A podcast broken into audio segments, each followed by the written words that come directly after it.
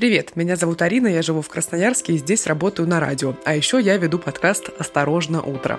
Очень часто ко мне в голову приходят самые разные идеи, что сегодня вечером, например, нужно сходить в поход и посмотреть закат. В декабре 2021 года я поняла, что предыдущий Новый год, несколько лет подряд, я встречала в новых местах. И мне очень нравилась эта традиция, и хотелось и этот Новый год тоже встретить в каком-нибудь новом месте. Давно не было поездок. В общем, идея в голове засела. Сначала мы с подружкой думали о том, чтобы уехать на зимовку в Таиланд. Но как-то все эти обсуждения сошли на нет, случился омикрон штамм коронавируса, и, в общем, мы как-то раздумали и перестали это обсуждать. Ближе к середине декабря я начала очень сильно возмущаться ценами на мандарины в магазинах, и мне очень не нравилась эта цифра в 250 рублей за килограмм. И тут в ТикТоке мне попадается видео о том, как девушка в Анталии сходила на 400 рублей на рынок и накупила очень-очень много всего. Фрукты, овощи, свежая рыба. И я подумала, блин, а я же так давно хотела съездить в Турцию. И пошла смотреть цены на билеты. Настолько они были реалистичными, что я всерьез задумалась, а не уехать ли в Турцию. Короче, я купила билеты. И это случилось, э, как раз я купила билеты на конец декабря, и я успела сделать это до того момента, как на меня напали страхи, я начала думать, о боже, как же я буду там одна. Но позднее ко мне присоединился друг, он летел из Петербурга. Но накануне я, разумеется, встретилась со множеством своих знакомых перед Новым годом, перед отлетом. Мы обменялись подарками, пожелали друг другу всего самого хорошего, наболтались, и я полетела в Турцию. Разумеется, мне нарассказывали кучу разных стереотипов о стране, о том, что мне не дадут прохода, о том, что будет все очень сложно, там не автоматизировано ничего и так далее. Я летела и думала, как же я там разберусь со всем?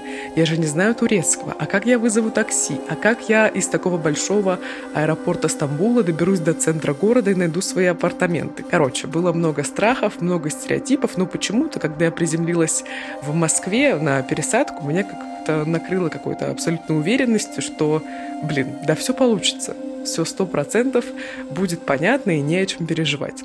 На самом деле так и случилось. Я приземлилась в аэропорту Стамбула. Нужно сразу отметить, что российская симка не работала в Турции, потому что ну, это все очень дорого и не очень хотелось какие-то затраты делать в первые же часы, потому что я думала, что я совсем разберусь сама. Но я не скачала карту на телефон. Короче, у меня не было ни карты, ни интернета, ничего не было. Я села в шаттл, который довез меня от аэропорта до района, в котором я сняла квартиру. В шаттле объявляли остановки по-турецки, и я не очень понимала, в общем, на самом деле, где мне нужно выходить, когда пора. И так получилось, что слева от меня сидела пара, и у них был навигатор. Я так э, одним глазом подсматривала, что там у них в навигаторе, и они выходили со мной на одной остановке. Собственно, эти люди стали моими так сказать, первыми спутниками, сами о том не догадываясь, и помогли мне добраться до нужной остановки. Я вышла из шаттла и обернулась вокруг. Передо мной был Босфор, европейская часть Стамбула, собственно, за проливом. Все было очень красиво, очень тепло, потрясающе, ничего страшного. Никто не пытался меня остановить, что-то мне продать. Все люди шли по своим делам максимально дружелюбно. Наступила следующая часть квеста, нужно было отыскать апартаменты. У меня были только скрины на телефоне, которые я сделала заранее в Airbnb и, собственно, в приложении карт. А как выяснилось на практике, по скринам двигаться не очень удобно, потому что непонятно, приближаешься ты или отдаляешься от э, необходимой локации, в которую нужно прийти.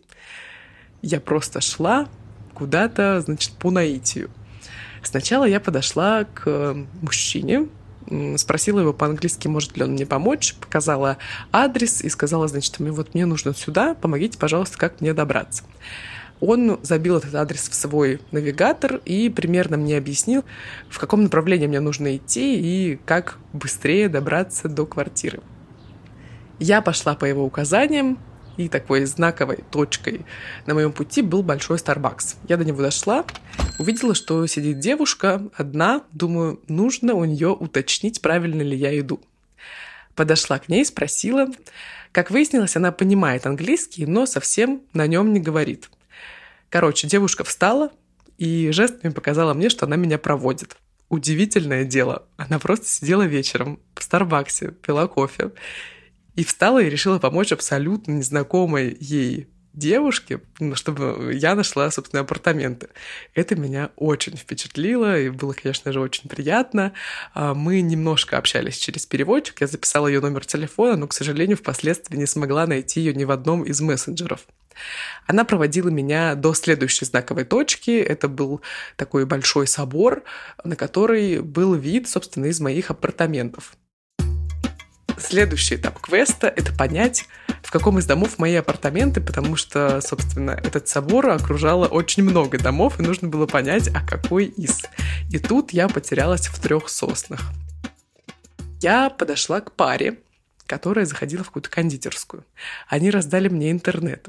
И я, значит, зашла в навигатор, посмотрела, действительно, я была очень близко к своим апартаментам, но все равно не получалось разобраться.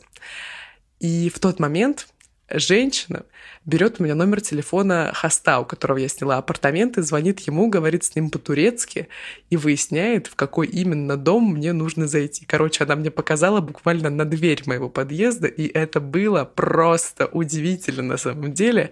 Таким образом, я нашла свои апартаменты и дошла до точки Б, скажем так. Вместо того, чтобы добираться до апартаментов 20 минут, я шла до них больше часа.